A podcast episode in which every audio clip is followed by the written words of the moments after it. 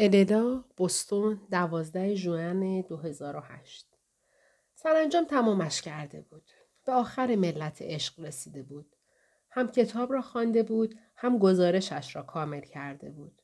الدا با آنکه خیلی دلش می‌خواست نظراتش درباره رمان را با عزیز در میان بگذارد، با این فکر که کاری غیر حرفه‌ای است جلوی خودش را گرفته بود. کار و عشق نباید با هم قاطی می‌شد. ابتدا باید کاری را که به او سپرده بودند تمام می‌کرد. به عزیز حتی نگفته بود توی کتاب فروشی هرچه درباره مولوی پیدا کرده خریده و شبها پیش از خواب چند صفحه مثنوی می‌خواند.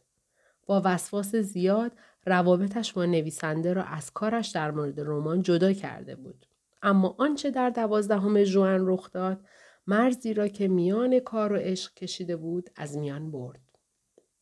اللا روبینشتاین تا آن روز نمیدانست عزیز چه شکلی است. چطور ممکن بود بداند؟ عکسی از او ندیده بود. عزیز در سایت اینترنتیش در میان عکس‌هایی که انداخته بود عکس خودش را نگذاشته بود. راستش اللا اوایل لذتی جداگانه می برد از اینکه نمیدانست کسی که با او نامه نگاری می کند چه شکلی است.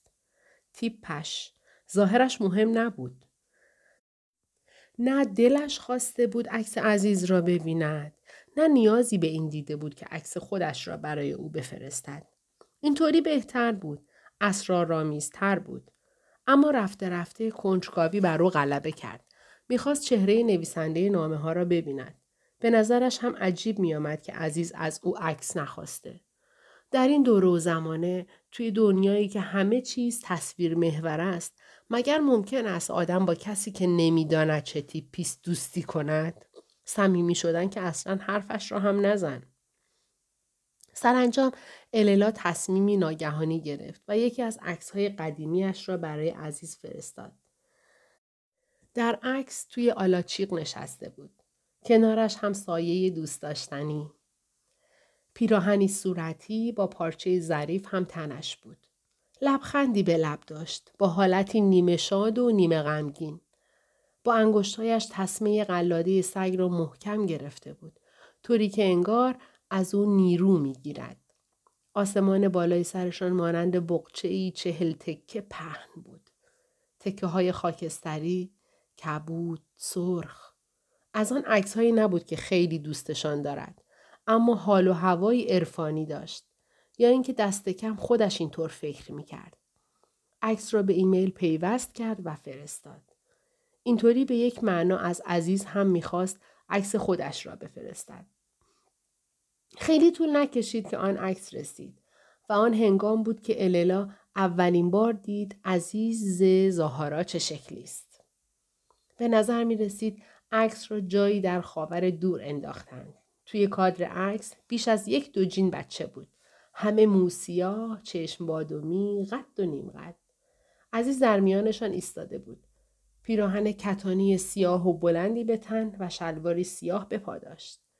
بینیش باریک و بلند بود. خطوط چهرش خشن بود، اما در عین حال حالتی ملایم و مهربان داشت. استخوان گونه‌اش برجسته و پیشانیش بلند بود. موهای بلند و سیاهش روی شانه‌هایش ریخته بود. چشمان سبز رنگش حالتی آرام داشت، حاکی از اعتماد به نفسی عمیق. گوش راستش گوشواره داشت.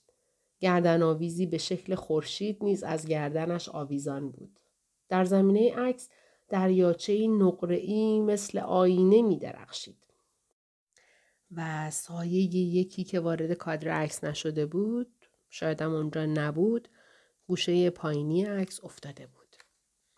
اللا همانطور که داشت همه جزئیات مرد توی عکس را به خاطر می‌سپرد، حس کرد قبلا او را جایی دیده. خیلی عجیب بود، اما انگار پیش از این با هم آشنا شده بودند. یک دفعه متوجه قضیه شد و فهمید او به نظرش شبیه چه کسی است. پس چی عزیز زهارا به شکل حیرت انگیزی شمس تبریزی را به یادش می‌آورد. عزیز عیناً همان شکلی بود که شمس در رمان پیش از رفتن به قونیه برای آشنایی با مولانا تصویر شده بود. دست کم به لحاظ ظاهر. اللا خیلی کنجکاو شده بود. عزیز زهرا شخصیت اصلی کتابش را دانسته به خودش شبیه کرده بود. ممکن بود همانطور که خدا انسان را به هیئت خودش آفریده، عزیز هم که نویسنده است خواسته باشد قهرمان رمانش را به شکل خودش بیافریند. اما احتمال دیگری هم بود. شاید شمس تبریزی واقعی هم همانطور بوده که در رمان توصیف می شود. در این صورت شباهت دو مرد که به فاصله 800 سال به دنیا آمدند خیلی حیرت آور می شد. این شباهت ظاهری فارغ از علم یا اراده نویسنده به وجود آمده بود؟ اللا همانطور که به حل این معما فکر میکرد با خود گفت شاید میان شمس تبریزی به عزیز زهرا نزدیکی فراتر از نوع بازی ساده ادبی وجود داشته باشد. شباهتی که کشف کرده بود دو تأثیر غیرمنتظره داشت. یکی این که تصمیم گرفت ملت عشق را دوباره بخواند و این بار نه فقط از زاویه داستانی بلکه از منظری دیگر برای پیدا کردن عزیزی که در شمس تبریزی پنهان شده، برای یافتن نویسنده‌ای که در قهرمان داستانش مخفی شده. دوم این که شخصیت عزیز توجهش را بیشتر جلب کرد. که بود این عزیز؟ سرگذشتش چگونه بود؟ قبلا در یکی از ایمیل هایش نوشته بود اسکاتلندی است.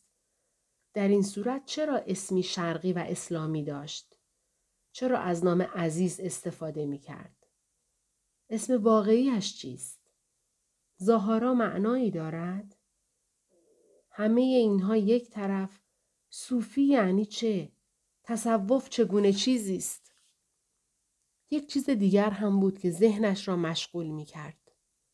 آرزو.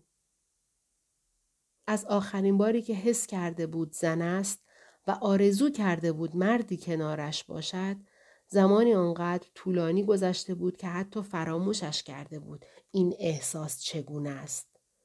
شاید به همین دلیل برای رو در رو شدن با خودش این همه تأخیر کرده بود. اما الان واقعیت درست روبرویش ایستاده بود. نیروی جاذبه‌ای قوی، تحریک کننده و گریزان از قواعد. اللا هرچه بیشتر به مرد توی عکس نگاه میکرد، بیشتر آرزو میکرد کنارش باشد. این آرزو چنان غیر منتظره و دلهره آور بود که سریع لپتاپش را بست. از آشپزخانه دور شد. انگار اگر این کار را نمیکرد، مرد توی عکس به زندگیش رخنه میکرد. یا بدتر از آن، دستش رو میگرفت و به داخل عکس میکشیدش.